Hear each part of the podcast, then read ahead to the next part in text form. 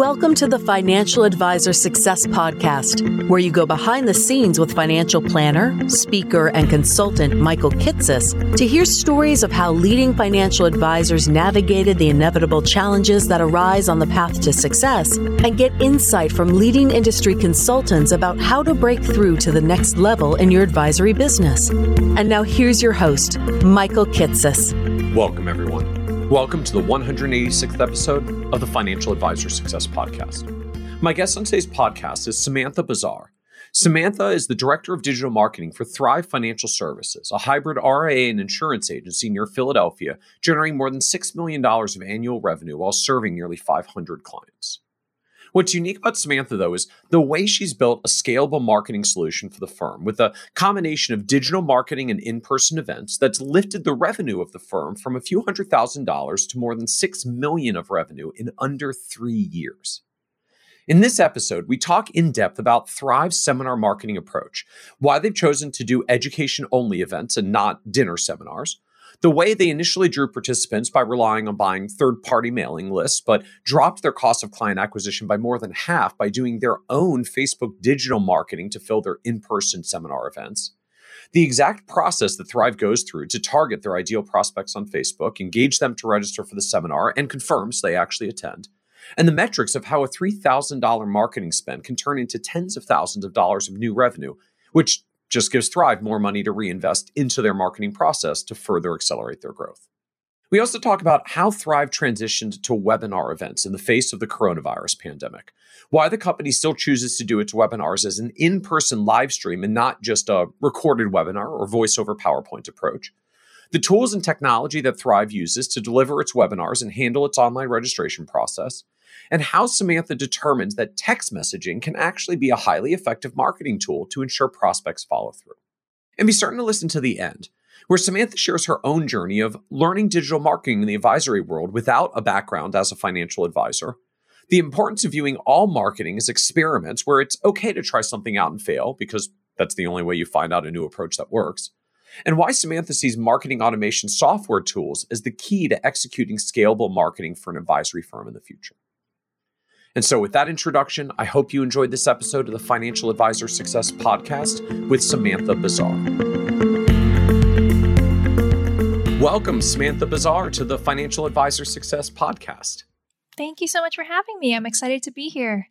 I'm really looking forward to the discussion today around a, a theme of, of marketing. You know, I had first heard about your firm a ways back in, I, I guess, maybe January or February timeframe and that you had built this really cool sort of systematic seminar marketing process that you were going out there spending like lots of dollars like tens of thousands of dollars every month getting you know fantastic return on your marketing spend doing a lot of that stuff. And and and I was actually fascinated just hearing that that not a lot of advisory firms seem to have cracked the formula on seminar marketing. And I still hear a lot of like that was that was the thing of the past but that's not the modern thing now and you guys were actually doing it. So I was excited to have you on the podcast to talk about sort of seminar marketing and how to do it and make it still work. Now I feel like that has changed because in the intervening time, seminars, along with most of the rest of the world, got shut down for a pandemic. and I know you guys have had to pivot to the okay, now we're in the webinar business, not the seminar business. And so I'm actually even more excited to talk about like what does marketing look like for the firm in this seminar system that you built? How did you adapt it to the webinar world? Like, as a firm that's got some marketing chops, how did you actually executed the seminar to webinar transition? And just thinking about like, how do you look at spending money on marketing in all these different systems to try to actually drive results and growth in what's still a very, very competitive business? So, lots of stuff to talk about, but maybe just to, to get us started can you can you take a moment and just talk about your firm and your role and and kind of what the business looks like? Absolutely, I'm happy to. So, Thrive is a holistic retirement planning firm based out of Greater Philadelphia. We currently have a few offices based in New Jersey, as well as some right outside the city of Philadelphia. We started around 2015 doing our in person workshops, and we were doing these with external marketing sources. So we paid somebody else to do either direct mailing or Facebook ads, LinkedIn ads, whatever we decided was going to be a good fit for that specific seminar in that area.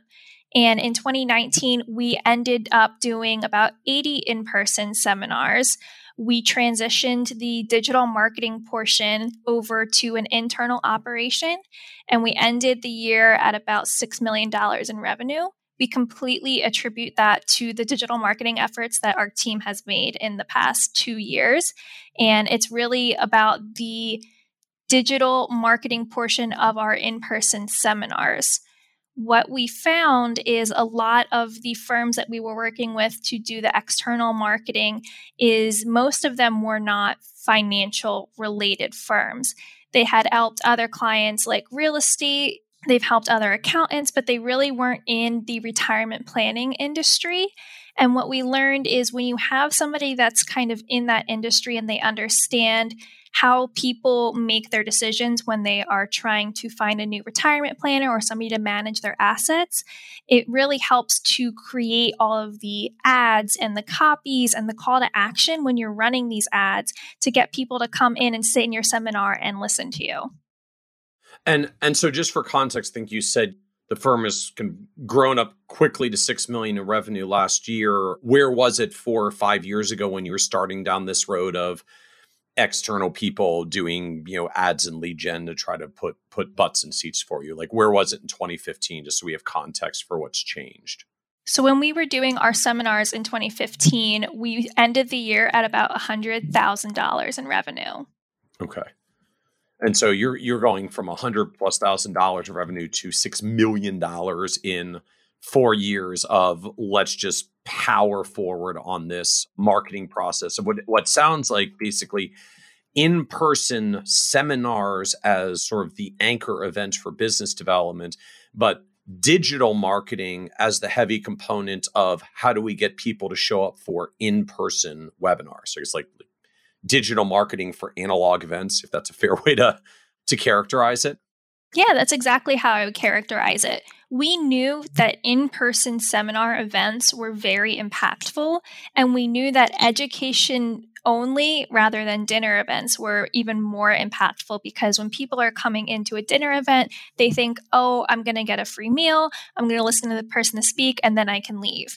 When they come to an education only event and they're not promised a nice steak dinner, they understand that they are coming just to receive an ev- education. Thrive is really big on education and advocacy. So we made sure that when we entered the digital component in addition to the traditional marketing that we were doing, that we were able to get that message across continually. So I think you make a powerful point there of right out of the gate, like beware dinner events I guess as you put, like beware dinner events. They might just be coming for dinner, which sort of sounds obvious. I mean, I, I, think our industry has labels for this. You know, the one I had always heard early on were people who were plate lickers, like they they just came to lick the plates. They weren't actually there for the content. They weren't going to stay. They certainly weren't going to do business. I think the perception has been maybe uh, right or wrong, probably wrong from the case that you're making here that that we had to do that kind of stuff. That if you didn't offer dinner or something else to entice people, that they weren't going to come to the event in the first place. Like that was that was the reason that they were going to show up was you were going to give them dinner and hopefully some education, a little bit of entertainment during dinner. If they like that enough, then maybe they'll stick around and do some business with you. But it sounds like you're making the case like no, you're you're gonna you're gonna get too many plate lickers and not enough interested parties, or conversely, like if you can do an education event and they show up by definition they are there to learn something so your odds are much better that they may actually want to do business with you at the end because they're coming for the education they're not just coming for free dinner Absolutely. When my dad, David Bazaar, and his partner, Brett Elam, started doing all of these in person seminars, they were told, no, you should really probably go and do these dinner seminars. You're going to get better results. You're going to get better ROI, all of that. And what they said is, we are a holistic retirement planning firm, and we want to make sure that the people that we're talking to understand that we want them to understand we're not just here, you know, to get a percentage of their money in our pockets. We're here just to educate them. And if they like what they're saying, that's why we want them to come in. We don't want them to come in because we feed them a nice plate dinner. And so that's all well and good to say in in sort of in theory, like I want to do educational events, not just get people who are there for dinner. So let's do education events and not be attached to dinner. But as you pointed out, like the people who did this for a living said, but you got to do it over a dinner event because you'll get better turnout and better ROI and on and on and on. So I guess like what what led you to actually make the leap to do something different and what were you doing to actually get people to show up when we know at least there tends to be a decent turnout for a decent dinner, but you're not putting dinner on the table. You're running an education only event. Like, how do you actually get people to show up? Yeah, so we decided to pivot for that exact reason. Everybody else was doing dinner seminars, nobody else was doing education only seminars. So, traditionally, when we first began doing these, we did them just like everybody else would market a dinner seminar. So we did the 6 by 11 mail flyer sent to 100,000 people, asking them to call into the RSVP service. And then a few days before, we would call them and see if they were still interested in coming to our educational workshop. What we decided to add, in addition to the traditional mailing component, was a digital component. We wanted to try to get leads to get interested in Thrive as a whole by starting to put out Facebook ads to them, promoting our website, promoting the different kind of white papers that we had. And then once they've seen that two, three, four times, we then would introduce hey, if you like all this other stuff that we're doing, we have an in person seminar in your area if you would like to attend. Okay. And so this was not even necessarily that you were starting to do digital marketing to get them to come to the seminar per se you were doing digital marketing just to get them to, I guess, sign up for a mailing list, engage with you somehow, come to your website, read one of your white papers. And then after they did that and followed that for some period of time to say, like, oh, by the way, dot, dot, dot, like, we're doing an event in your area. Since you've already been reading our other stuff, would you like to show up for this too? And trying to take people who were reading some things you were putting out and put them into a seminar. Yeah, absolutely. We we run those types of ads to kind of nurture people and educate them about who we are, and then we also just run straight cold ads to people who may have never interacted with us before. And both perform just about the same, which is really interesting to me to see how many clicks and interactions each ad gets based on the content of the ad. And we track that really heavily as well. Well, I'm sorry about that. So just cold ads for we're doing a seminar in your area on such and such a topic. We're performing about as well for you as as trying to nurture them through a through a longer term funnel yeah, absolutely. I think the reasoning for that is number one, our Facebook pixel has been maturing for about a year now. So when we place it into an ad and put that out into the world, it's going to find the people that are most likely going to interact with our ads. It's going to find the people that are going to be most likely to sign up, not necessarily the people that are going to click, like, or comment on it. And that's because, like, you've you've got a Facebook pixel on your site that tracks who's coming to the site. And so on Facebook, you can tell them to find lookalike audiences similar to the people that have your pixel and and the lookalike audiences are performing well. Absolutely. And in addition to that, we have really honed in on a niche audience that we market to because that's our ideal client for Thrive. Okay. And so tell us about that that niche or that that ideal client, that ideal persona? Absolutely. So, we developed our ideal client, I would say, about four to five years ago. We knew we wanted to do retirement planning. And as we started seeing clients come in, we kind of figured out who is in the most need of retirement planning and at what age group and point in their life that they are going to most likely seek us out. So we decided the ideal client for Thrive is anybody between the ages of 57 to 72. We obviously have clients, you know, on the lower end of the spectrum that are in their early 50s, when we have clients that are past 72. But when we market, these are the demographics that we market to. And we do Facebook took away the capability to do an asset asset demographic, but we know that with our ads, we kind of pre qualify people by asking them if you have saved more than $250,000, this is the seminar for you. Okay.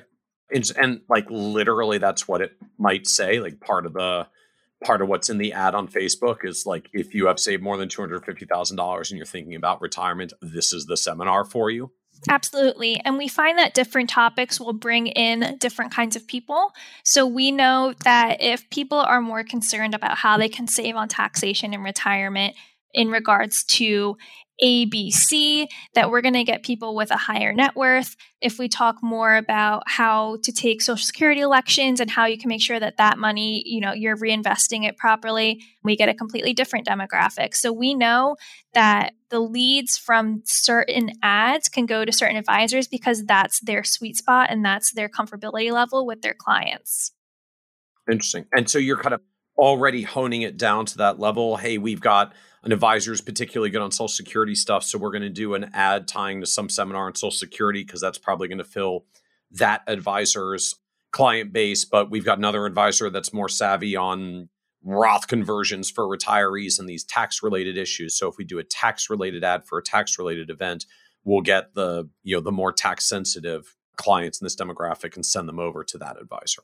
Yes, exactly.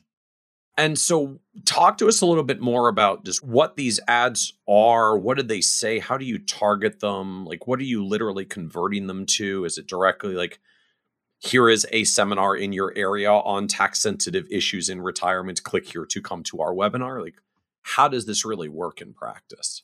Yeah, absolutely. It's interesting how much this specific topic has pivoted since the COVID 19 lockdowns. So, when we were doing in person seminars, it was very much locationally based how we targeted our ads.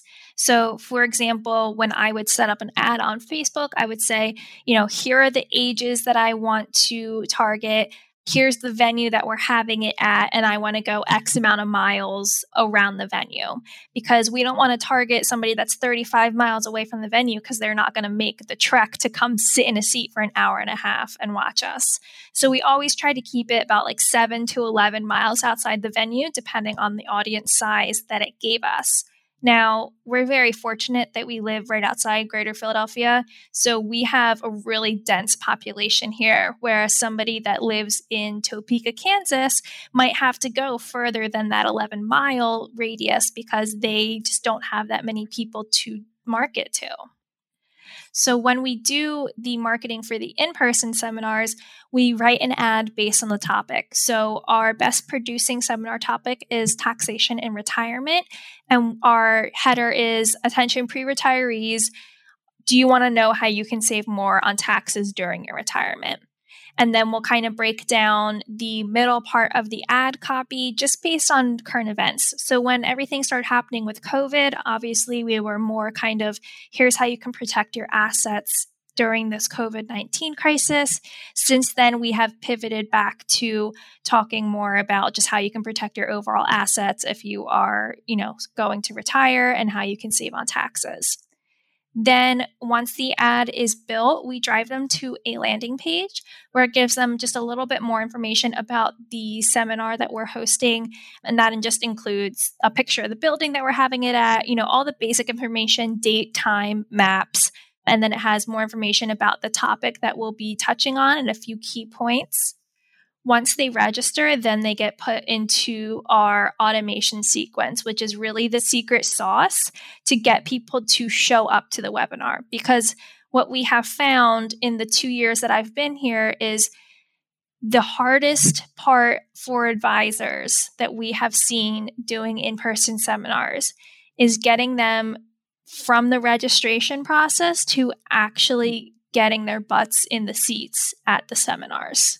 And I really attribute our success to a 65 70% show up rate to the confirmation and reminder sequence that we have built out.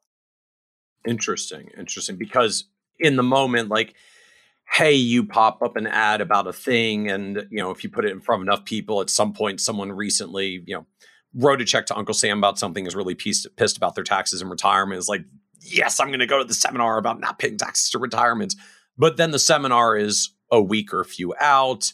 They are not, you know, other things have happened in their lives since then. They do not necessarily came this, carry the same zeal and passion in the moment. And like, it's one thing to say on Facebook in the moment, like, yes, I'm not happy about the taxes I'm paying. I'm going to click on this button to learn more. It's another a week or a few later to say, like, oh, do you really want to get in your car now and drive over to that event this evening? I mean, I, pandemic aside, like just in general, like, do you actually want to get in your car and drive and go to that educational thing because a few weeks ago you were feeling fired up about this. Right, absolutely. And like I said earlier, Thrive's whole position on this is education and advocacy. So, what we're able to do through our customized pre seminar automation sequence is we're able to continue educating them until they step through the threshold of the door. So, we hit them with some free white papers in between registering and the actual event. And we'll even call them a few times. We have automated text messages that go out that somebody is on the other side responding to them. It's not just an auto response robot. So we really make them feel special. We really make everything personal for them, even when they get through the door. Okay. And and so like how do you do and build this in practice? Like just all of this level of follow up and reminders and nudges and all the different things that you're doing to try to make sure that they show up. Yeah, absolutely. When I started at Thrive, we had a marketing automation tool called Active Campaign. And exactly what it does is just you build a marketing automation. At the time, we only had email automation. And even then, it wasn't as robust as it could have been. And I took a lot of certification courses and I watched a lot of YouTube videos. I listened to a lot of podcasts in the financial industry to see what other people were doing. And what I noticed is they were building systems that they had to constantly manage. It wasn't something that was self running. So, somebody in our office had to sit there and constantly manage making sure that these emails were going out on time, that these calls were being scheduled appropriately. So, when I started, I saw that as an issue. I said, you know, you're spending all this time just doing this one thing what if we could just make it run by itself? That way you can focus on doing everything else that you need to do. So I started playing around with it and researching and see how we can make things based off of a specific date to trigger at a specific time on a specific day. And it ended up working. So we just kind of took with that and ran. So now they get an email the second that they press submit on their registration. They get a text message with all the information. They're told right away that if they have any questions, to please reply back to the text number and somebody will help them. And then throughout the next few days between when they register and when they attend the seminar, we kind of introduce them to Thrive, who we are, what we believe in, what we can do for you, and we continue educating them about Thrive as well as the specific topic that they registered for. And then the other personal touch, which is what I think a lot of other advisors are missing, is we have somebody from our office call everybody, not as a pre qualifying call, but just as an act of goodwill. Hi, this is so and so from Thrive. I'm just calling to see how you're doing and if you're able to join us tomorrow night. If you're not, let me help you get scheduled for something else. And I think we just treat people just as that as other people and i think what a lot of the other marketing systems do is they just kind of treat them as an attendee and make everything very bare bones basic here's the information for your seminar we'll see you then and so I, I get it, right? If if you know, if they literally just had a phone call with a lovely person from the Thrive office like the day before the webinar, then when you wake up that morning, you're like, Am I gonna do that? Uh, I keep saying webinar. We're, I'm, I'm still putting us in seminar mode now. Well, I want to come to webinars later.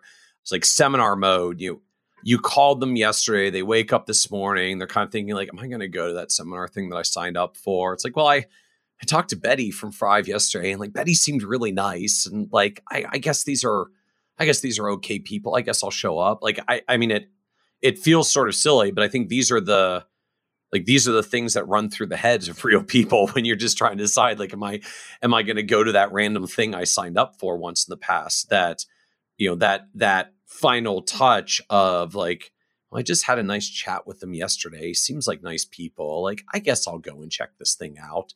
Really helps to reinforce and, and make sure that they actually come through. Yeah, absolutely. It's that nice personal touch, this treating them like another human being rather than trying to get financial information ahead of the seminar that really makes people want to come and meet us in person. And the interesting pivot with a webinar and the main difference in setting up all these automations is when we run a seminar, we start running Facebook ads about two weeks from the first night of our event. With webinars, it's a really quick turnaround. We start running ads Saturday and we have the webinar on Tuesday. So, what we've had to do is really condense that nurture sequence that we built out. This huge, long, beautiful, robust nurture sequence has now had to be condensed into these three to four nights of nurturing. And everybody right now is getting email after email after email about the COVID crisis. That my concern when building everything was well, our email is just going to get lost in all of this. So, what I decided to do is the subject of the emails that we send in is called just checking in dot dot dot and then the email you know hi so and so thank you so much for registering for our webinar. I really appreciate you you know taking the time out of your night to spend about an hour with us. Just wanted to see how everything is going uh, if you had any specific questions that you wanted our presenters to address. So it makes everything really personal with still continuing to give them the basic information about the webinar and how to log on and all of that. What I've seen other people doing is they're still treating them like an attendee and they're still calling people ahead of the webinar to get pre-qualifying information which is all well and good but we're in such a emotional time right now that those personal touches are going to go a lot further than trying to find out if these people qualify to even sit and watch your webinar. And again, in theory, the fact that you were queuing this up with messages like, if you have saved $250,000 and your retirement taxes are bothering you, dot, dot, dot, like, presumably the ad at the beginning has at least partially refined who you're talking to and increases the likelihood that they're going to be qualified in the first place. Because, yeah, uh, granted, you didn't require it, like certify your assets before you can sign up for this seminar, but you know, just from a practical perspective, like if that's not their asset base, they're just probably not clicking on that ad, or not very many of them are. You you kind of said it's not a fit for them if they don't fit that number. Right, exactly. And, you know, the thing is, if they're already kind of being pre qualified at that stage, there's no need to continue drilling them down for that information. If they're interested and they want to schedule with you, that would be a better time to get that information like I said, it's just an emotional time. A lot of people, you know, recently lost a lot of money in the stock market with everything that just happened in, in the past March and April. So, what we've kind of taken a stance on is a more compassionate approach. And we see that people have been responding better to that as far as attendance rates go. So, if I understand the process here, like ultimately, you'll say, okay, we've decided we wanted to do our taxation and retirement seminar. I'll, I'll, I'll keep us in seminar land for a moment. it's you know it's a few weeks out, so we need to prepare that two weeks. I think you said before the the seminar is when we're going to start doing the Facebook ads to try to get people to show up. You know, we'll put an ad out there. The ads essentially got a call to action that says like click on you know if you save more than $250,000 and you hate how much taxes you're paying in retirement, we can help. Click here for a seminar to learn how the seminar takes them to a to a sign up page. Is that on your website? Is that like a standalone like landing page or sign up service? Like where where are they actually going when they click on this thing from Facebook to go over to the page? So, we actually developed something called Retirement Masterclass and it has its own website retirementmasterclass.org and this is where we host all of our landing pages and just an educational website. We post retirement blog posts and articles and stuff like that on there. But it's a good tool for people to see if there's any more upcoming events in their area in case they can't attend the one that we have. So that's where we host all of the registration pages.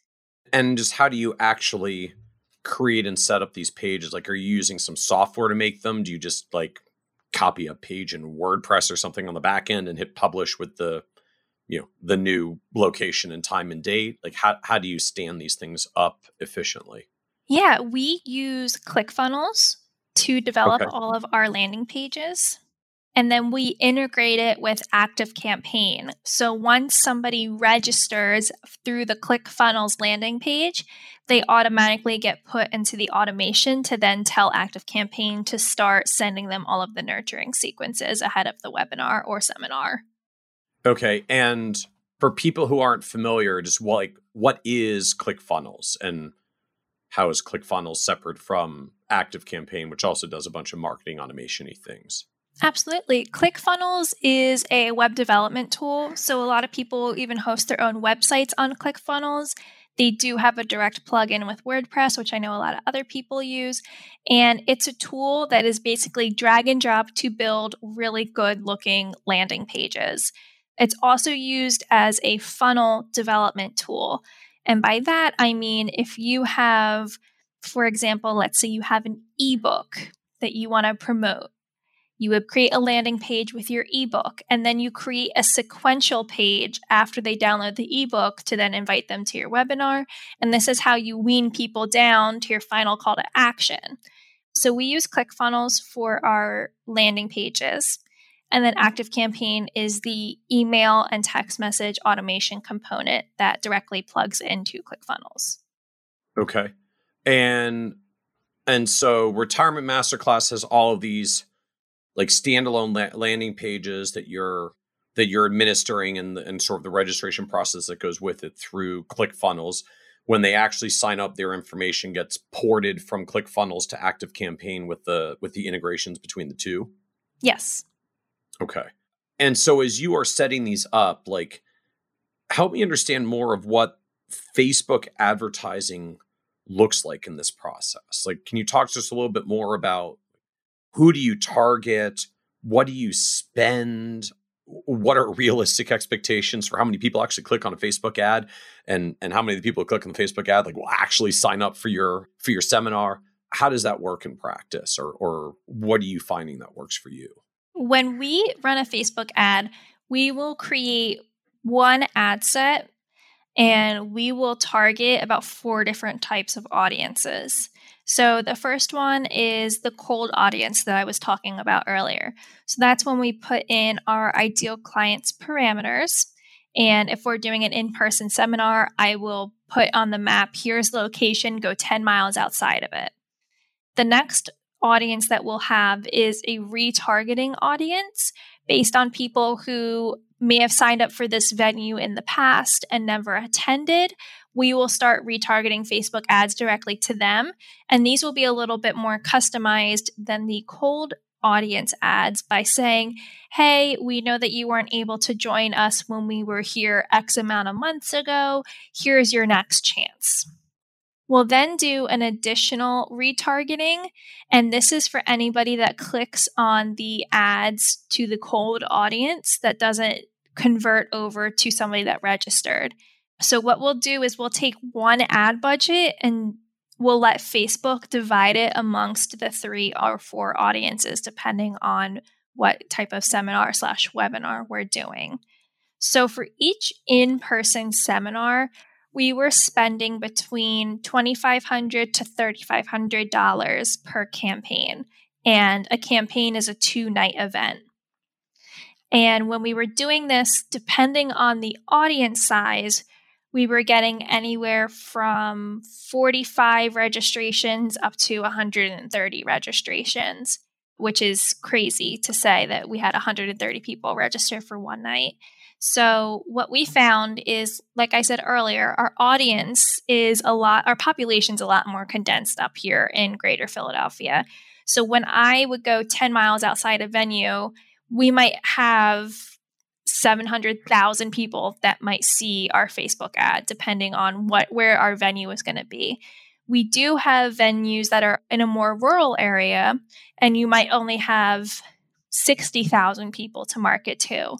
So, Facebook with our pixel because we have been running ads under this pixel for so long, what it's doing is it's tracking everybody that's going to our landing pages on ClickFunnels, and it's tracking everybody that converts from that landing page to becoming a registrant. And it's going out into Facebook, into those specific audience, and it's trying to find somebody just like the last person that registered it's looking at their Facebook history as far as like, do they interact with posts a lot or do they have a tendency to just scroll by every single ad that they see? When they look at an ad, do they convert over? Do they look at the landing page ever or do they just click on the ad by accident? So the pixel's looking out for people that are not only clicking on the ad, but they're registering on the landing page. And the way that we track that and the way that Facebook can find those people is through the tool called custom conversions that Facebook has. So when I set up my ad, I say, So, Facebook, I'm going to give you $2,500. I want you to find you know as many people as you can with this $2500 that are going to register for our event through our clickfunnels landing page and what it's going to do is it's going to look at all of the past history that we've done and all the people that have converted, and it's going to just go out into the world of Facebook and find them for us. And so, remind me again. The, these, I think you'd mentioned four audiences, but I only kind of caught three. There, there's cold traffic, just you know, they meet your target client parameters and are within 10 miles of the of the venue location. There's retargeting people who signed up previously but didn't show so you can try to bring them back and say hey you didn't make it out to our last one. Come on out to this one. That's the second group. You're doing retargeting for cold traffic who actually clicks on the ad goes to the page but then doesn't actually sign up to sort of bring them back to that page to try to get them to sign up. What's the fourth group?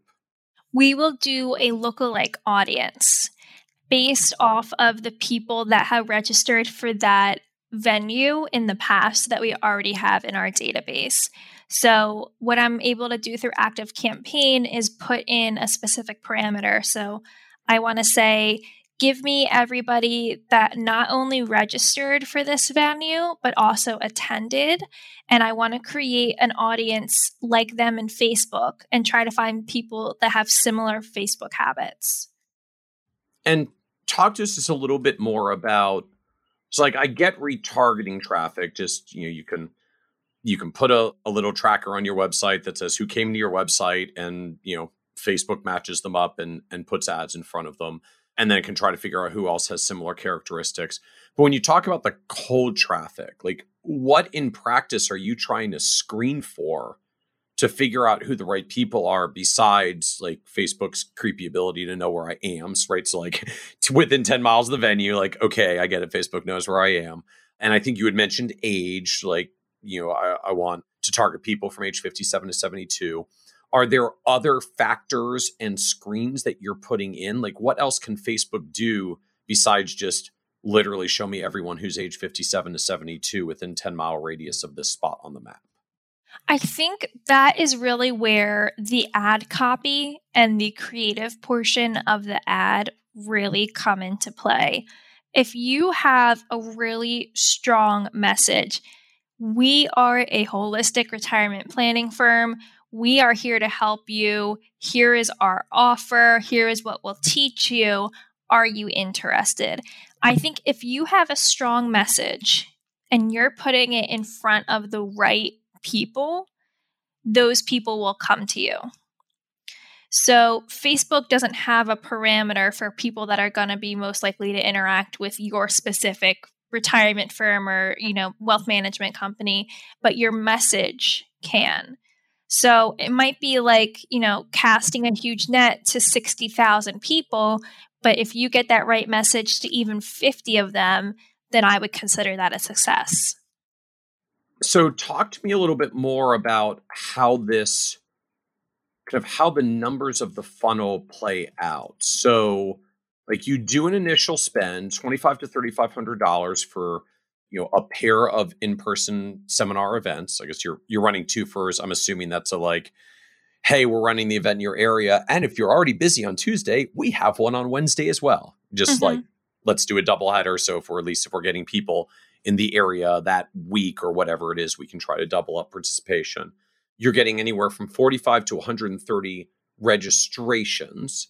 So they click on the ad and they actually sign up on the on retirement masterclass. So of 45 to 130 registrations, how many actually show up for the event? So, with our confirmation process, the combination of the automated text messages and the emails and those phone calls that we're making, we're seeing about a 65% show up rate. When I started, industry standard was about a 50 55% show up rate. So I think we're a little bit above industry standard. And the cool thing about Facebook is if people don't show up, you can just retarget them. Right. Right. So presumably like they were interested enough to sign up once. Maybe I didn't, you know, maybe they lost interest. Maybe just life happened and they got busy and they couldn't come back. It's like it's all good if they if they're looking at Facebook enough, they saw my ad once. They're probably looking at Facebook enough to see my ad again, and they should recognize it because they already acted off of it once. So presumably they'll be even warmer to come back a second time. Yes, exactly, exactly. Okay. And so so that means in practice, I guess you you may end out with anywhere from like 30 to 90 people in the room, depending on the event. So then how many of those like do something? Or I guess I mean even ask just what comes next? Like how do you turn, okay, we got 50 odd people in a room, we educated at them for for an hour or a few. Okay now how does this actually turn into business like what comes next in the in the seminar marketing process for you Absolutely. So, the next thing that we do is at the conclusion of the seminar, we offer them a complimentary consultation. They get a two part consultation, two separate appointments, no cost, no obligation to them. And that really entices people because what the speakers have a tendency to say is it's two hours of your life. Are you going to give up two hours of your life that you would have just watched TV to sit down with a financial planner and really understand if you are in good standing or if you're going to need some help when you get closer to retirement? So that's the offer that they make. We have a scheduling team at every seminar. So at the end, you know, we get a huge rush of people heading to the tables at the back of the room to schedule complimentary consultations the digital marketing component comes into play the very next day. We will break down all of the attendees into three different categories. We'll break them into attended and booked an appointment, attended and did not book an appointment, and all of the no shows. The next day, all of the no shows get a phone call if it's the first night of the campaign. And it's usually my grandmother who calls them, and she'll say, Hi, this is Myrna. I know you weren't able to come last night. I hope everything's okay. We would really love it if you could join us next Wednesday night at seven o'clock. And we'll get a few people to say yes, and we'll just switch them over to the next day. If we don't switch anybody over from that no show category, we will retarget them on Facebook and we will put them into our no show email and text marketing automation. And this gives them other chances to re register for maybe a different location or another night that we're hosting an event. It also allows them to completely bypass the seminar and learn about this complimentary consultation that we offered everybody that was there and it gives them a scheduling link if they want to set something up. Okay. The attended and did not book section also get a phone call the following day. And it's usually one of my gals on my marketing team, and they'll call them and they'll say, Thank you so much for attending. You know, can we set up a 10 minute phone call for you to talk with one of our, our, financial advisors and see if you have any questions about what we talked about last night? And we'll get a few discovery calls scheduled that way. What we'll also get is responses to the automated emails that we send out. So it's basically the same scripting that the girls are saying on the phone, in just an email format, but there is a direct to book calendar link in those emails. And we'll see people scheduling themselves a few days after the seminar, up to like two months after the seminar. They're scheduling themselves for a complimentary consultation. Okay. And then the people that attended and did book, we have a completely automated scheduling system. So nobody in our marketing team really needs to do anything here. As soon as they schedule, they get all of their information before their first appointment about what to prepare, how the process is going to work, and they're also going to get a series of reminders leading up to their appointments. And that's completely automated. It comes from our calendaring system directly into ActiveCampaign. And and what's the calendaring system that you're using? We use Schedule Once. Okay. So what kind of breakdown do you typically see? I, I guess probably in percentages since the, the head count varies like of attendees in the room like what percentage often still end up being no shows what percentage attend and actually book versus don't book like what are what are typical expectations that you find? Yeah absolutely. We see about a 60% show up rate and then we see about a 60% booking rate as well. So of all the people in the room 60% will schedule an appointment that night I feel like that's a very large number relative to a lot of advisors that that do seminar marketing. I see 50% is usually kind of the industry standard that we've been told by other marketing agencies that we've worked with in the past. I think that our presentation is really, really good because it speaks to a person as a person and not as a prospective client. We do a lot of case studies, we give them a lot of basic information, and we give them a lot of resources. And we tell them straight up if you have no interest in meeting with us, that's okay. Here's the questions to take to your financial advisor and make sure that they're doing these things for you. And what we find is a few months later, they'll give us a call and say, Hey, I attended your seminar last year. I have a few questions. My advisor says he won't do ABC. I might be interested in meeting with you guys. So we do have a pretty high scheduling ratio. And I would say we have a really solid follow up process that allows us to get those few stragglers onto the calendar as well. And so then of the roughly 60% who of the show ups who book, what turns into business? I mean, how many how many of these that you then meet with right? We're just like winnowing down this funnel. Like we we did ads we got registrations we got show ups we got people to book complimentary consultations.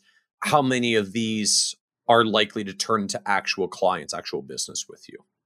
We have seen right now so as far as qualified prospects go we have seen that about 80% of the people that come in and sit down with us are qualified prospects the 20% that are not qualified may not be because they don't have the assets, it's because they're tied up somewhere else. And then, as far as becoming clients, we see a good amount of people transitioning over to clients. And what we found is right now, Facebook is pulling a younger audience for us. So we see maybe the husband becomes a client in a couple and the wife becomes a client maybe two or three years later but I believe it's about 30% of of the people that book become clients. Okay. If I'm kind of thinking about this math right, like if I started at the beginning with like 90 to 100 people that register, like we have a good registration round. So if I get like 90 people that are attendees, maybe 60 of them actually show up, roughly two thirds maybe 35 to 40 of those actually book an appointment, about 60% of those. And then maybe 10 to 12 of those might actually become clients at the end of the day at the bottom of this whole funnel process. Or I guess like five to 10 become clients depending on how good my registration turnout was in the first place. Does that does that kind of sound about right for what you guys experience in practice? Yes, yes. And what are typical clients for you? Like we haven't talked much about just the the business model of Thrive. Like are you primarily in like in the assets or management business? This would be like 5 to 10 people who are going to each roll over at least $250,000 to manage and do ongoing planning? Are these people you're also charging planning fees to? Are these people you're implementing other solutions with as well? What does this look like from the the business end or the, you know, how much revenue do one of these people actually generate for the business? Yeah, a lot of these are AUM clients. A lot of them are going to be annuity clients as well. And I believe we're averaging about $30,000 in revenue on our higher end clients which completely pays for every single marketing campaign that we run the prior month. Like a large client, maybe $30,000 of revenue, or like this group of clients, maybe $30,000 of revenue? One client. One client. You, right. You get like, you get one person that shows up with a million or a few dollars and is going to pay you on an ongoing basis. And like the, the numbers get big very quickly. Correct.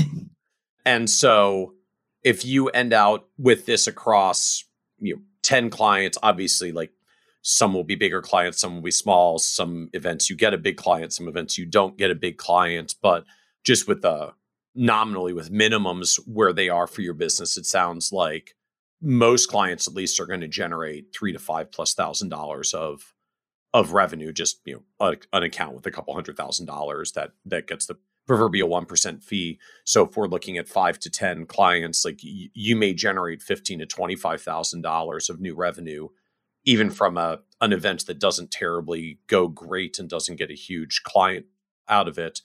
And you could get one that literally does tens of thousands of dollars of new revenue. Yeah, absolutely. We've had a few seminars that we've hosted that have been really low turnout rates due to hurricanes and snowstorms and all the fun stuff that only have maybe 10 people showing up. So we've had seminars that don't produce any clients for those reasons. But we know that's okay because as long as we get one from one other seminar sometime in the year that month, that it pays for our marketing efforts. Well, and and I mean now I just think about the the math of this like now we're we're sort of down to nuts and bolts of okay across across a like a full cycle on this i might do 20 something thousand dollars of new revenue on average. Every now and then i'll get an event that gets screwed up by weather. Every now and then i'll get an event that does $50000 because there was a big client in there that does a lot of business with the firm. But you're talking about like events that may average a few tens of thousands of dollars of new revenue and you spent like $3,000 on the campaign to get them in the room. and I guess plus plus the cost to run the event, but it sounds like the cost to run the event is not actually a terribly high cost cuz you're you're not buying dinner for 100 people. You stand up in front of the room and deliver a PowerPoint. Right, exactly. We do have homemade cookies at our events, which I think is a big draw for people as well. Homemade like Grandma Myrna's making cookies for everybody. Something like that, yeah. I like, all right, well, now I'm just curious. Like, is this in the ad? Like, do you have more than $250,000 really bothered by your taxes and retirement and like homemade cookies? like, where does where has this become part of the conversion process? We uh, we haven't tried it in the Facebook ads yet. It's actually Brett's wife Heather and their daughter Nora that make all the cookies. They make probably 500 cookies each time they bake them. But on the phone calls, people will ask, "Well, are you going to have some type of food for me?" And we'll say, "Yeah, we have, you know, coffee, we have tea, and we'll have some homemade cookies for you." And we always get homemade, really? And we're like, Yep, she spent eight hours on Sunday baking these cookies for you, so you better like them. That's it's a lot of. I, you were saying at the peak you were doing like 80 plus events a year. Like that is a lot of cookie making. She's dedicated. apparently, apparently, like that's uh you may end up with a full-time cookie making person if you continue to scale the business this way. Maybe, maybe. We stopped doing cookies at the end of February just to keep everybody safe and keep our refreshment table sanitary, but I do hope that we can get back to the cookies eventually. Understood. And so when you look at these outcomes, like you had said you you sort of migrated to this from an old model where I guess I'll call it like a traditional model like pay third party service that drops you a whole bunch of mailers and tries to get their you know one to three percent turnout rate and and then you do all the same stuff of trying to trying to convert people so I, I guess i'm just wondering for context like what were you spending if you recall like what were you spending for those and and how were the results comparing for you? So we were definitely doing them on a much smaller scale and a lot less frequently. So we were maybe doing two campaigns a month, one seminar a week. When we were ramping up right before COVID, we were doing three seminars a week. So just to put that into perspective for you, we were spending, I think, $11,000 a campaign. We do still do mailers for all of our campaigns. So it's a little bit more than 25 to $3,500 a campaign. But even still, the revenue will still cover the cost of the mail. When we were outsourcing everything to another third party marketing company, we were paying, I believe, $79 a person to register. So it's just like if you if you took what you spent in total divided by the number of registrations of people who actually showed up net net at the end of the day you ended out spending $79 per person to get the registrations on average? Yeah i would say between between 80 and 100 is where we were about two and a half years ago. Since we started bringing internal marketing efforts into the office and we started honing in on how to create a better nurturing sequence leading up to the event, we're seeing about 30 to $50 an attendee, not even a registration, an attendee. Our registration rates are about $15 to $25, depending on the area that we're marketing to. Well, and there's a fascinating effect to me that comes from this when just you you find a marketing system that works. You know, as you've noted, like you're sounds like you're doing a huge number of of seminars, right? You you're you're you're doing as many as two to three a week, at least heading into this year before the before the pandemic disrupted it. Because I, I sort of get it, right? If you just think of it as as just wearing your advisor hat, like if you spent heck, you can gross numbers up a little. Like if you spent if you spent five thousand dollars on marketing, and every time you spend five thousand dollars, you got fifteen thousand dollars of new revenue. How much would you spend on marketing? like the answer to me would basically be however large of a dump truck of cash I can get access to. Like your 5000 goes out the door, 15 comes in a few months later, like as quickly as you can turn this machine around and just keep the thing cranking, like the growth just goes on overdrive, which I guess at the end of the day is is how the firm for you guys got to this world of in 2015 we were we were doing a few hundred thousand dollars of revenue and in 2019 we did 6 million dollars of revenue. Like where does all that growth come come from? The answer is well when you might find a marketing anything that works with that level of ROI like you literally just take the money that's being created from that and plow it back into the system to make the crank spin faster right exactly as cliche as it is to say you have to spend the money if you want to make the money. And what I found in speaking with other advisors at different conferences and get togethers is that's people are still a little scared to do that. I think now, specifically with the COVID situation, it's kind of igniting the fire underneath advisors to start spending the money because they can't go out and do their in person seminars anymore. They need to find other avenues to start producing revenue for their company and to start getting more clients and continuing to build their book of business. And in my conversations, they say, Well, if you did it, I can do it too. And my response is, I'm not a financial advisor. I don't have to spend all day servicing clients. I have the luxury of learning digital marketing and going to conferences and just dedicating my entire time to building out all of these marketing automations for this office. And what I see is advisors are trying to become digital marketers and they're starting to shy away from building their book of business, chasing after referrals, servicing their current clients, and spending all their time trying to learn from these digital marketing gurus that if you pay them $10,000, you can do exactly what they do. And that's just not the case.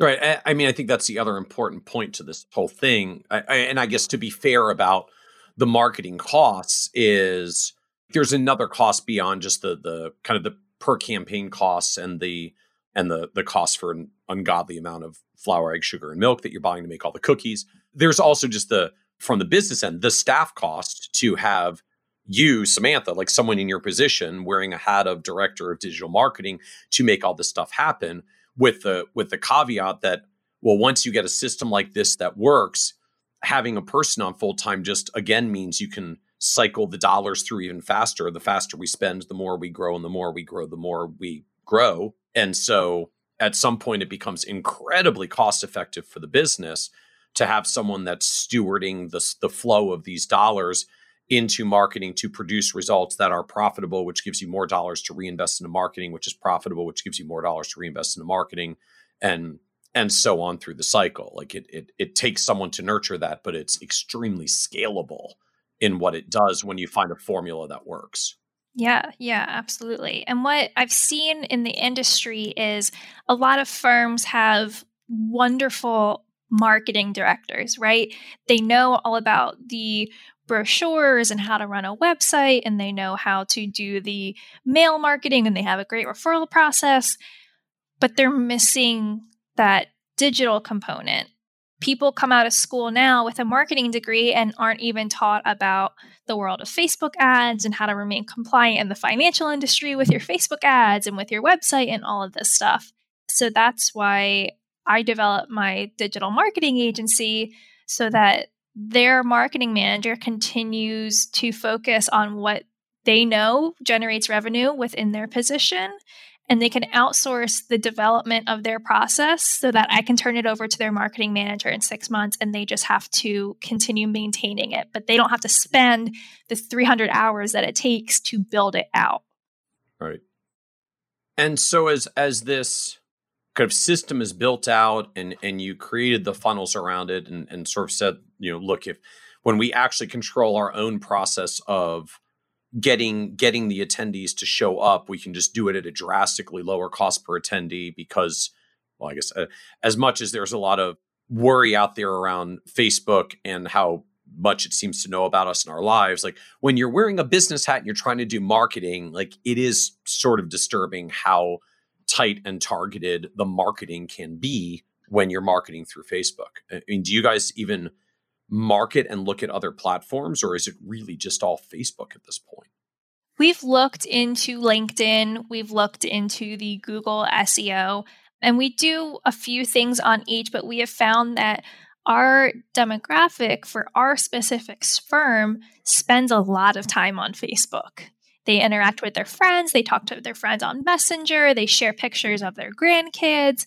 And if we know that's where they're spending a lot of their time on the internet, that's when they're going to react the most. I don't want to take a chance and spend 50% of my marketing budget on Google SEO if I know that they're probably not there. It's really about knowing where your audience is going to be. Well, and, and just I'm fascinated by that point that like Facebook is where our target audience is these you know ma- mass affluent retirees or prospective retirees in the in the right age range and geography like I think the you know the conventional view is like Facebook's for young people like social media is not how I market to retirees when I work with seniors and you're essentially saying like no, Facebook is exactly where you go when you want to target baby boomers. Like not LinkedIn, not Google, not Twitter. Like you are right there on Facebook.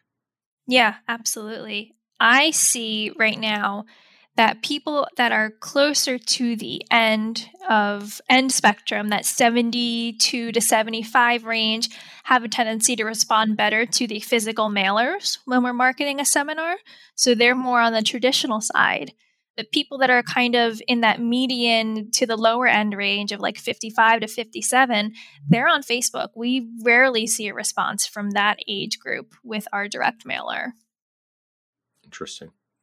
So so talk to us a little bit now about the the switch that you went through when coronavirus broke out and all of a sudden it became clear like we're not going to be doing this with in-person webinars because they're no longer safe to do.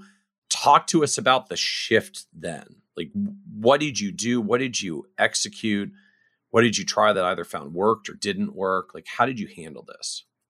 So when we first started talking about webinars, we talked about this earlier where we had to figure out our ad schedule for Facebook. And I think that was the trickiest thing to figure out when everybody else was also trying to figure out how to market their webinars the best because we wanted to make sure we gave them enough notice of the webinar but not too much notice that it's like 2 weeks in between and they lose interest and completely forget about it. So that was the hardest component to figure out when we first were forced to start doing these webinars. As for the actual event itself, we were still going into the office, just one presenter and myself with masks and gloves and everything, and we still held them live. So we had a we had a camera, we had the mics, we had lighting. They stood in our main conference room with a smart board behind them and they presented just like they were going to present an in-person seminar. And we found that that style of presentation is still more impactful than a voiceover over a deck of slides on a webinar platform. Interesting. So so like they're not you're not streaming audio with voice over PowerPoint. You literally have like a camera like camera camera pointed at a person standing in front of a room as though they were speaking to an audience. It just happens to not have a room full of people. It has a camera pointed at them and a screen, or I think you said a, a smart board behind them showing, I guess, whatever slides or material it is that they're presenting. Exactly. It was really no different than if they were presenting at an in person event at a library or community center. There was just no audience directly in front of them. They were, you know, in the chat room. Okay. Okay. And what system are you using to actually be able to do this and broadcast these live webinars? So we use a whole combination of a bunch of different programs. Okay. So to generate the leads, we still use Facebook and we drive them to a ClickFunnels landing page. And within the ClickFunnels landing page, we have a registration form from EverWebinar embedded so that when somebody registers, it gets put directly into EverWebinar or Webinar Jam. Webinar Jam is for live webinars, EverWebinar is for a pre recorded webinar. Then, once they are put into Webinar Jam, it also puts their information into Active Campaign because we wanted to maintain the ability to customize our registration pages and our registration emails and text messages, which is why we chose to put everybody into Active Campaign rather than just use the native Ever Webinar email service that they provide you. And then after they attend or do not attend. Webinar Jam is complex enough that it tags everybody accordingly for us in Active Campaign. That way, it sorts out those categories that I was speaking about earlier the no shows, the attended did not book, and the attended that booked. It sorts it for me. So all I have to do is sit there and make sure that the camera looks good, sit behind the computer, respond to people, making sure that they understand the material and ask the presenters questions if somebody has a question. Okay. And so as you cue these webinars up and and deliver in this generally live stream format, so I guess you're like you are really just doing the same presentation you always do the way you've always well, I guess not the way you've always done it, but like the same presentation delivered in the same manner you've always done it. You just don't get to do it in a live audience where they're sitting there. You get to do it to a live audience in front of a camera and it's beaming to them, but it's otherwise the same format and style and and like the presentation itself is still the same presentation you've already found works. Yeah, exactly. That's exactly what we do. And I think that people like to watch us and if they stay on throughout the entire presentation. We were expecting about a 50% drop off rate halfway through because the presentation is about an hour and 15 minutes. And we saw a lot of other people marketing 30 minute webinars. But I think that people like to stay through because it still feels like you're going to a library, you're going to a community center, and you're watching the presentation. It's not like you're listening to somebody lecture at you for an hour. We have a lot of audience interaction through polls and the chat bot and all that stuff built into our webinar so that people still feel like they have some sense of interaction and they're interacting with another human being instead of being isolated in their home. Okay. And so, what did you find in practice for a fall off rate if you were sort of fearing 50%, but it sounds like it wasn't that problematic in practice? I think maybe we'll see a 10% drop off rate as soon as one of the presenters starts to mention the offer. And I'll also note that we do have a few clients that pop on to the webinars just to get an education refresh. And, you know, they'll pop off because they don't need the complimentary consultation. They've already gone through the process. And so the the ask at the end is still essentially the same thing. Like if you enjoyed this and you would like a complimentary consultation or understand how this applies to your individual circumstances, please you know, schedule a time to come on in and meet with one of our advisors, or we'll do it virtually since you can't come to our office during a pandemic shutdown. Same ask, complimentary consultation, just virtual ask to what might be a virtual meeting. Exactly. We send them to a landing page that we built in ClickFunnels that has our calendar directly embedded in it. It's very easy for them to just find a date and time that works for them, fill out their information, and then our automated scheduling system will send them everything to prepare and explain a little bit more about how the process is going to work for them since it is a virtual appointment. So so now talk to us about the I guess the the what you're finding for results and, and outcomes. Like you you were doing these twenty five to thirty five hundred dollar spends for seminars and getting you know, 45 to 130 registrations with a 65% show up rate. What are you finding now when you're doing this in webinar format? What kinds of activity and results do you see? So, right now we're seeing about a 50% drop off rate between registration and attendee and we're not seeing super high registration numbers. I attribute that to people at this point in time are just sick of the virtual meetings and staring at a computer screen all day. So I kind of anticipated this small dip in registrations. So we spend about $500 right now to get about 45 registrations per night. And then out of those 45 people that register, we see about 20 to 25 actually attending. When we first started doing webinars, we were marketing them on Facebook in addition to sending out email blasts to our database. But what we found when we were sending out email blasts to our database is it was mostly clients that were registering for these educational webinars. So we decided to kind of segment that and tell our clients, hey, we have a whole new webinar series built for you to continue your financial education. And we were able to kind of segment the clients out from the legitimate prospects.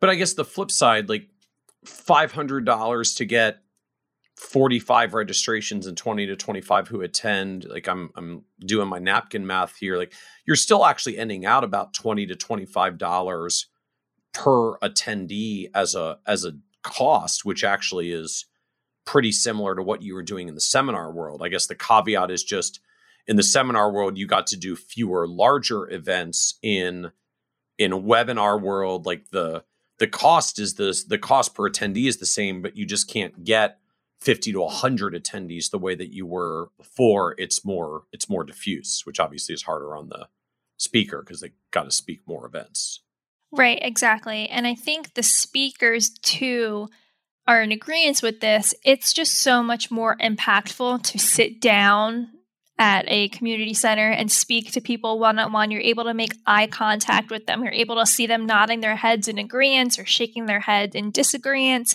And with the webinar, the feedback that we've gotten from our attendees is this was really great. I really appreciated it can you please let me know when you have your next in person event scheduled?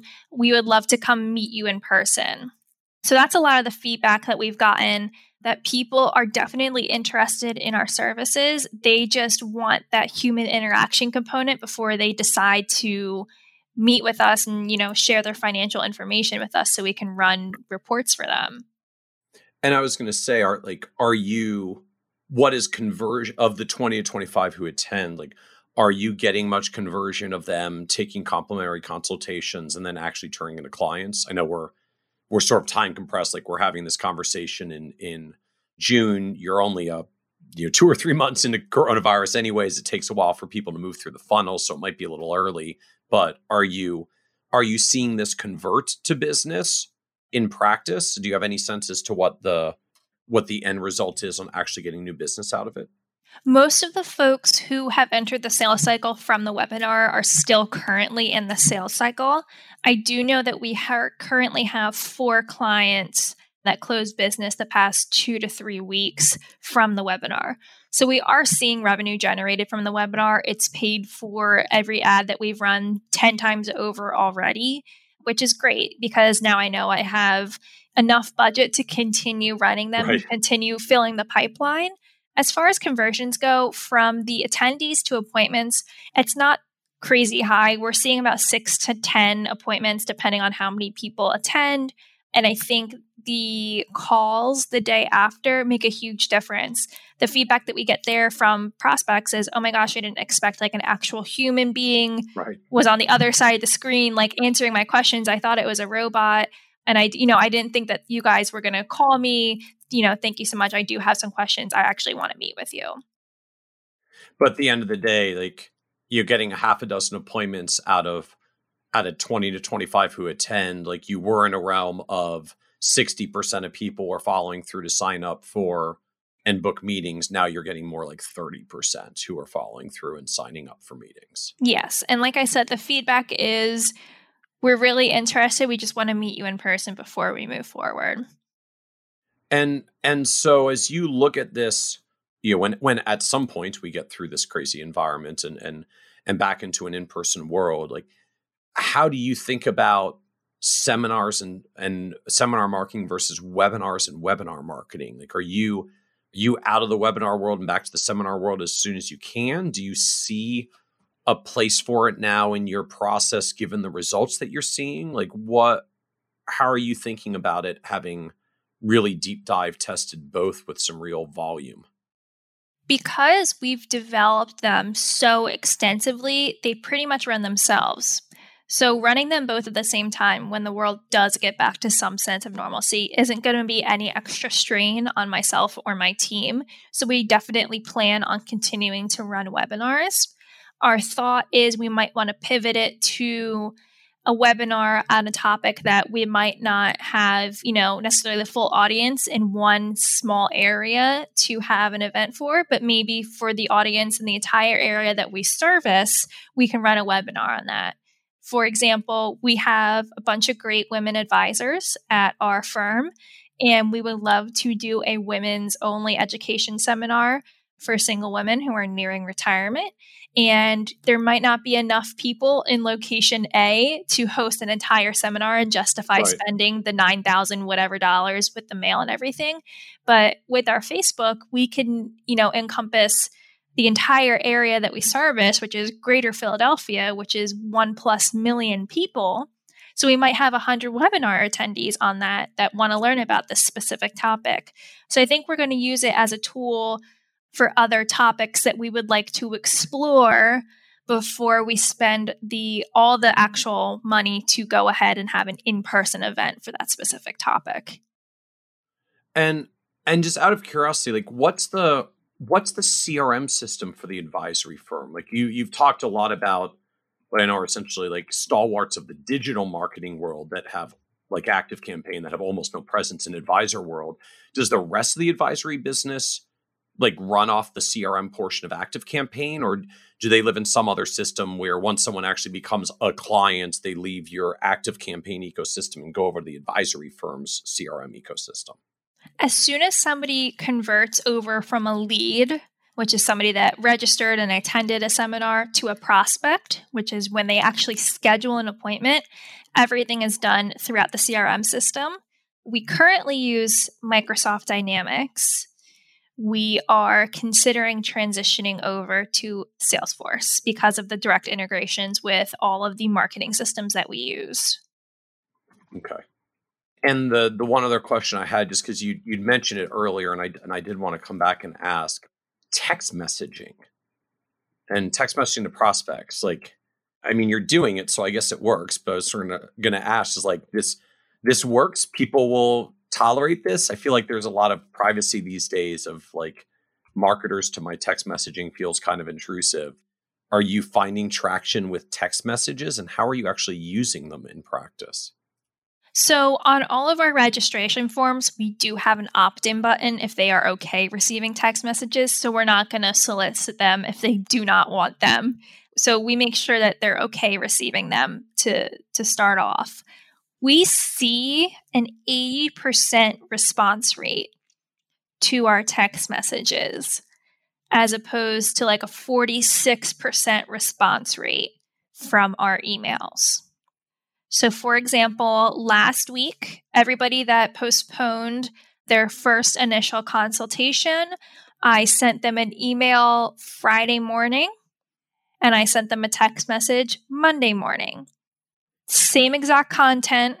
Hi, this is Samantha from Thrive. I noticed you weren't able to meet with us this week or last week. Please let me know if you're interested in rescheduling your appointment. I got two responses out of the email. Yes, I would love to reschedule my appointment. I got 12 responses wow. from people either telling me, yes, I'm interested, or no, I'm not interested. Because the people that aren't interested, we don't want to keep hounding them, but we don't know until they tell us, right? So you get a huge response rate because it's so much easier just to respond to a quick text message rather than having to go into your email and compose it and all that stuff. And people check their phones a lot more often for text messages than they do for their emails. Yep. And it all anchors off of on the registration page. I guess you've got a a box to check like if you would like text message confirmations as well, check this box to say it's okay and give me your cell phone number because obviously you need that in order to be able to do it and and they they choose to engage with you that way. Yes. And we also, on our scheduling form, we have them check off a box Are you okay receiving communications to your cell phone regarding your upcoming appointment? And just out of curiosity, do you know how, what portion of people actually check that box? Is this like 10 or 20% say it's okay, but they're really, really engaged? Or is this really like widespread? You find in practice lots of lots of people now are willing to, to accept text messages around this. We have a lot of people that are willing to accept text messages and almost prefer to communicate through text. Some of our clients are still working, so we have we hear all the time, "Can you just text me when you have a minute, the day and time that we're meeting?" Can you just text me that information? So we do see that people almost prefer it in this day and age. And and how do you handle it from a compliance end? Because I know that's still a challenge for some firms of just how do I do text messages compliantly? Absolutely. So, if you are an advisor and you're talking to your client, they use something called My Rep Chat. And that is connected to our compliance company. So everything is archivable and it is sent to our chief compliance officer. Every exchange is downloaded in a log and she reviews them just to make sure that, you know, everything is kosher there. And then as far as Avochato, which is the text platform, we have it hooked up with the compliance company as well. So, same thing, there's a log, they make sure that everything is okay. There's keywords that the compliance company has set up. So, if they're mentioned in a text message, it automatically flags, gets sent to our chief compliance officer. So, Avochato, like av- avocado, but it's Avochato. Exactly. That's okay. exactly how I would explain it. okay. And why Avochato why why not my rep chat or something else like what led you to that system so we looked at a bunch of different text messaging systems and the reason that we decided to land with Avochato is number one it integrates with active campaign so if i say at 10 o'clock on June 5th, make sure Sally May gets a reminder for her appointment. It has that capability. Okay. The other reason is it had a conditional text autoresponder. So, for example, when we ask somebody to confirm their appointment, the prompt is please reply one to confirm. If they reply one, there's an autoresponder in place that just thank thank you so much. Your confirmation has been received. You will no longer receive any more reminders. We have texting widgets on our website as well as our scheduling pages that have some autoresponder features as well. That way, by the time it gets sent directly to my cell phone or one of my teammates' computers or their cell phones, we already know exactly what the person is texting in about. So if they want to schedule an appointment, we already know what day of the week works for them, what time of day works for them, and if they had a specific day in mind. That way, by the time we respond, we can say, okay, thank you so much, Mr. Smith. I see that you want to schedule on the 5th at 2 o'clock. Yes, we have that available. Let me just get some information from you. So, what surprised you the most in trying to build digital marketing in the advisory world in particular? The thing that surprised me the most is trying to figure out what is going to make people respond to us. Because people's finances can be such a touchy subject, it can be very private, and a lot of people are very hesitant to have any interaction with you if it has if it's in regards to their personal finances. The stance that I take is whether you have $10,000 or really have $10 million, this person worked their entire life to save up that amount of money. So, what can I do to convey our message and to really make them believe we are here to educate and empower you? We are not here to steal your money. We're not here to sell you a product. We're not here to convince you to do ABC. We are just here if you have any questions, if you need us. We have plenty of appointments that we schedule people that don't become clients, that they might come back in five years and they might not, but we feel better knowing okay, if we gave them the information and they are armed with the information to make a better financial decision, we feel like we made a difference in their life.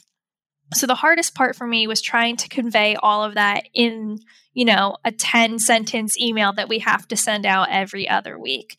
So the copy and the content to try to convey our message of good intentions in a world that is typically so salesy was really challenging for me.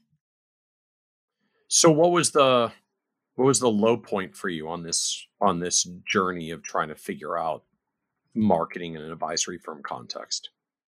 So I don't have any financial advisory background. I went to college for psychology. I have a degree in industrial psychology.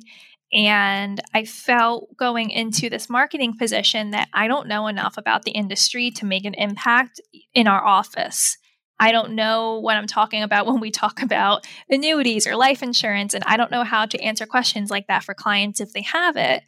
And I felt when I first started, like I don't really have a place in this office.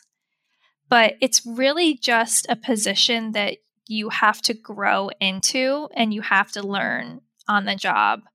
So I think my low point was I was really trying to figure out how I can be effective without having all of this knowledge that everybody else in the office had in their arsenal. And through collaboration with a lot of my colleagues helping me out and trying to help me understand just the basics to convey our message made a huge difference and really encouraged me to start, you know, learning on my own and going to all these conferences and trying to figure out what I can do to make Thrive, you know, grow as big as it could be. And I think that journey that I started two years ago kind of speaks for itself when you look at our revenue numbers for last year as someone that was coming into marketing for financial advisors without the financial advisor sort of industry background and context like what where did you go or what did you do in practice just trying to get up the speed on this industry and what we do and what we do for clients and what all this stuff is about so my dad and brett were two really good coaches they never you know looked down upon me for asking even a question that might seem silly to them. Like, I think my first question was, well, what's an annuity? Like, what's a Roth IRA? What does any of this mean? And they never, you know, never made me feel little for asking those questions. And every time I would ask, I would write it in the notes section on my phone and be like, okay, this is this. And then we are with Advisors Excel. So when I would I would just call people up and ask questions in their marketing department, I would call people up in their client servicing department and just ask questions. And then I, like I said, I went to school for psychology. I didn't have a marketing background. So I would go to marketing conferences. I went to Funnel Hacking Live, which is the ClickFunnels annual event that they have. I went to the one in Nashville and sitting in that audience and seeing all these other people creating these amazing landing pages and all of these great automations gave me so many ideas to come back to Thrive with and say, okay, like here is what we need to do to make sure that if I build this, it gives me so much more time to then do this for you guys. And I think they gave me a lot of authority at Thrive. They kind of just let me run things how I thought they should run because ultimately I was going to be the one that was going to continue to maintain them and continue building them out. So if I was going to need the time to spend, you know, 10 days building this one thing that they asked for, they were going to let me do it because they knew in the end they were going to get a good product rather than saying, okay, I need it done by tomorrow. Me being like, okay, if you want it done by tomorrow, here's how it's going to look. If you want it done in 10 days, here's how that's going to look. And they go, oh, well, I want the one that's done in two weeks for sure. But I, I read a lot of books, listened to a lot of podcasts, including yours. I read Jeremiah Desmarais. He did Shift. I did Strategic Coach for a little bit. I use a lot of their programs as well, and I do their weekly phone calls on Mondays. So, any resource that I could find, I pretty much swallowed up. And I, am still that way to this day. I still listen to podcasts every week and I'm constantly reading, and there's always books coming out about what it is to be a good financial advisor and how to market as a financial advisor. And as I'm reading them now, I'm starting to pick up on little things that, yes, I should absolutely do that, or we already tried that, it doesn't work. So I'm, I'm constantly learning, constantly trying to improve myself. So for advisors who maybe want to find a podcast that tilts more in the direction of all of the this marketing and digital marketing focus that you're talking about. Do you have a a podcast or two to suggest on the on the marketing side? Because i find for our world like we tend to know our advisor podcasts because they're they're out there in advisor space. We don't know much that lives outside of our advisor world. Are there any that you would suggest from the marketing end as a podcast for people that want to learn more about all the stuff that you're doing and talking about I would. So, Brad Johnson has a podcast called The Elite Advisor Blueprint. He's had some really good guests on there, specifically talking about the digital marketing world. You've had a couple great guests. I know you had one not too long ago that talked about content building and blogging. That was a really good podcast. Other than that, I can't really think of too many. Joel Johnson has his Rainmaker podcast. They're really short. They might be like anywhere from 10 to 30 minutes long. Every once in a while, he has a good one about marketing for financial advisors. But I haven't really seen one that is solely for the marketing component in the financial industry. I mean, are there any just outside of the industry, like, you know, marketers who have nothing to do with our industry who just have cool things to say about digital marketing. Yeah, I really like Russell Brunson. He's the founder of ClickFunnels. He has a lot of out of the box thinking. And then Michael Stelzner has a social media marketing podcast. That one is really good as well. And this isn't a podcast, but Claire Akin has a really great blog where she has a lot of great freebies and email templates and she she's very big on content marketing. So she has a great blog as well. So now that you're a few years into this, anything that like you know today that you wish you could go tell you from a couple of years ago as you were getting started? Like what what do you know now that you wish you knew then? Two years ago, I had no idea what it meant to be in digital marketing. I thought if I put up a post on our Facebook page that that would generate revenue somehow. So I think in the past two years, I have learned more than I probably learned in my four years of college. it's really just take your time and plan everything out before you go ahead and try to execute it. Because speed, while it's great to have a product produced within a week, may not always produce results. If you have something you're proud to present to somebody and say, look what I did, then I feel like it's going to be a better result for you in the end. And my second piece of advice would just try everything. Don't be afraid to fail. Don't be afraid to try something new. And if it doesn't work, then go back because you know you have things that 100% work that definitely generate revenue time in, time out. You just plug in, repeat, and go. Don't be afraid to think outside the box and try something new every once in a while. So, for advisors that like want to get started in digital marketing world, because a lot of what you've talked about would be a a very large leap from where most of the advisor community is today. If someone wants to, is newer and wants to get started in I want to do at least some of this digital marketing stuff that Samantha's talking about. Like, where would you tell them to get started or where should they focus first? So, I will share what not to do first. there are a lot of people out there that claim to know everything about marketing and the financial industry. So I would just encourage advisors to do a lot of research first and ask for referrals we did that already, so you don't have to. We went and we spent tens of thousands of dollars with outside marketing gurus who said they knew everything and produced nothing. So definitely do your research before you sign up with somebody that says they're going to teach you everything about digital marketing. What I would suggest you do is start working with somebody who can teach you how to develop Facebook ads.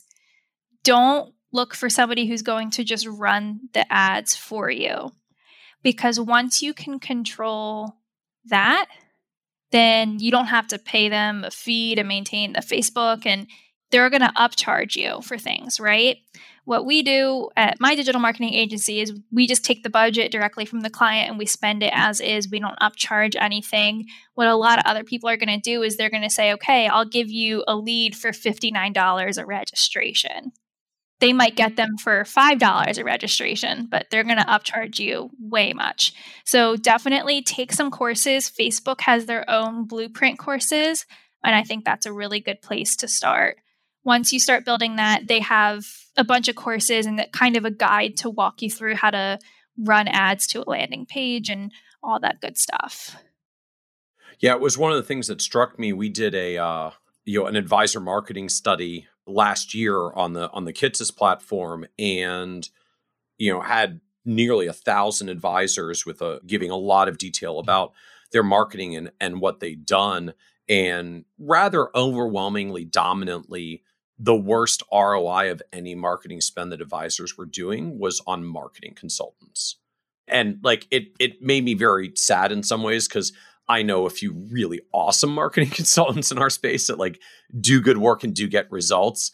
So like I, you know, I, I certainly don't want to see all marketing folks kind of cast in a bad light. Like folks like Kristen Luke have done a lot of good work. Uh, Claire Akin, as you mentioned, like there are people that are getting it done but it did highlight like there is an extraordinary amount of over over promising and under delivering of as miser marketing as you noted like it's usually not inexpensive to get going with those folks. And so you know it doesn't mean all marketing consultants are bad. I know there are people out there that get results done but the amount of bad advisor marketing consulting that's happening out there we could see in, in the data very clearly it was like there's there's a lot and it's some very expensive spends for very little or no results sometimes. Yeah it's a shame to really see that happening. What i see is a lot of people that say yes i can produce these kinds of results for you but they don't really have an understanding of what those results look like for you. I'm not just looking for somebody to register. Like i need your help building out the nurturing that's going to get them from registration to attendee. These aren't audiences sizes of a million people that you're selling a product to.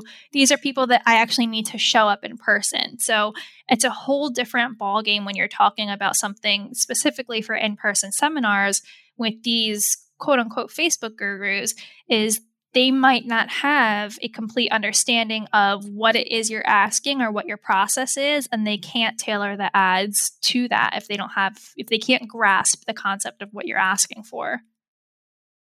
So what comes next for you? Like what are you what are you focusing on now going forward? Right now my main focus is continuing to make Thrive's marketing automations as automated as possible so that I can eventually leave Thrive and move on to my own digital marketing agency for other financial advisors. So your hope actually is to go go beyond what you're doing at Thrive and say like I want to I want to teach more firms to be doing this kind of work as well. Or I guess just literally doing it as a digital marketing agency. Yeah, I really like Thrive stance on education. And I think when I speak with other financial advisors, you know, within our FMO and not within our FMO, I see a lot of people that are, like you said, they're spending a lot of money with these people and they're putting their trust in them and they're not getting results. And I hate to see anybody go through that.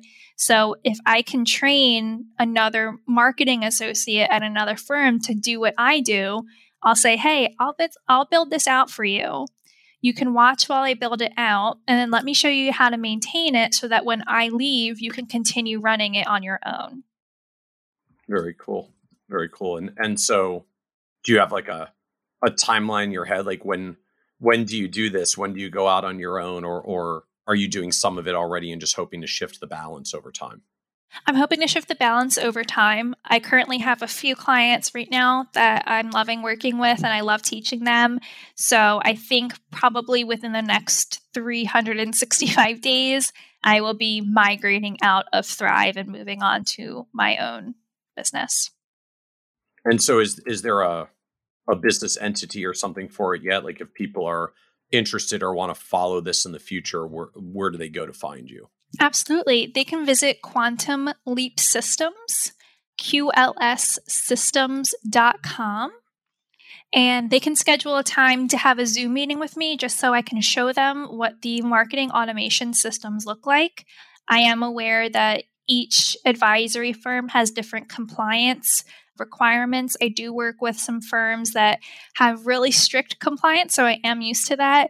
So I encourage anybody who's interested in just kind of seeing what I've built for Thrive and what I've built for other companies to schedule a discovery call right on our website.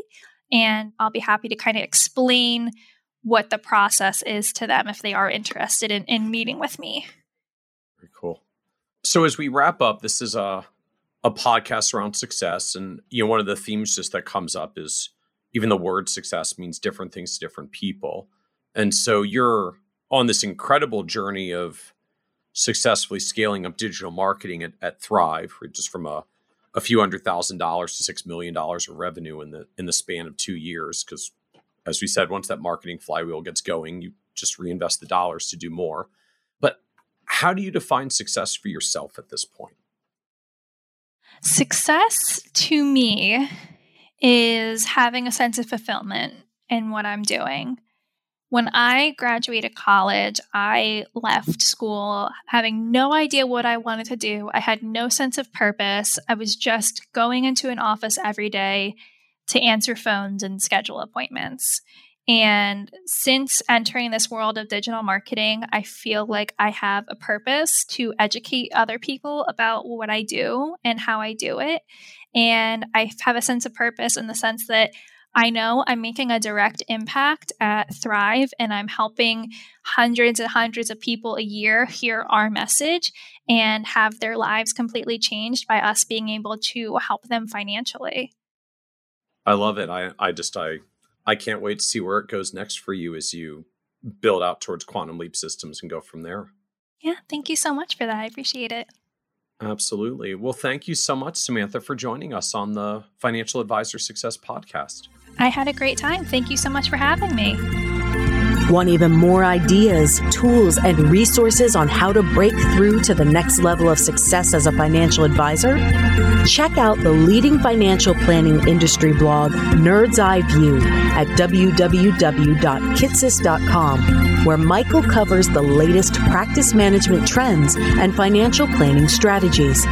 And by joining the members section, you can earn IMCA and CFP continuing education credits, along with exclusive member content Get it all now at www.kitces.com.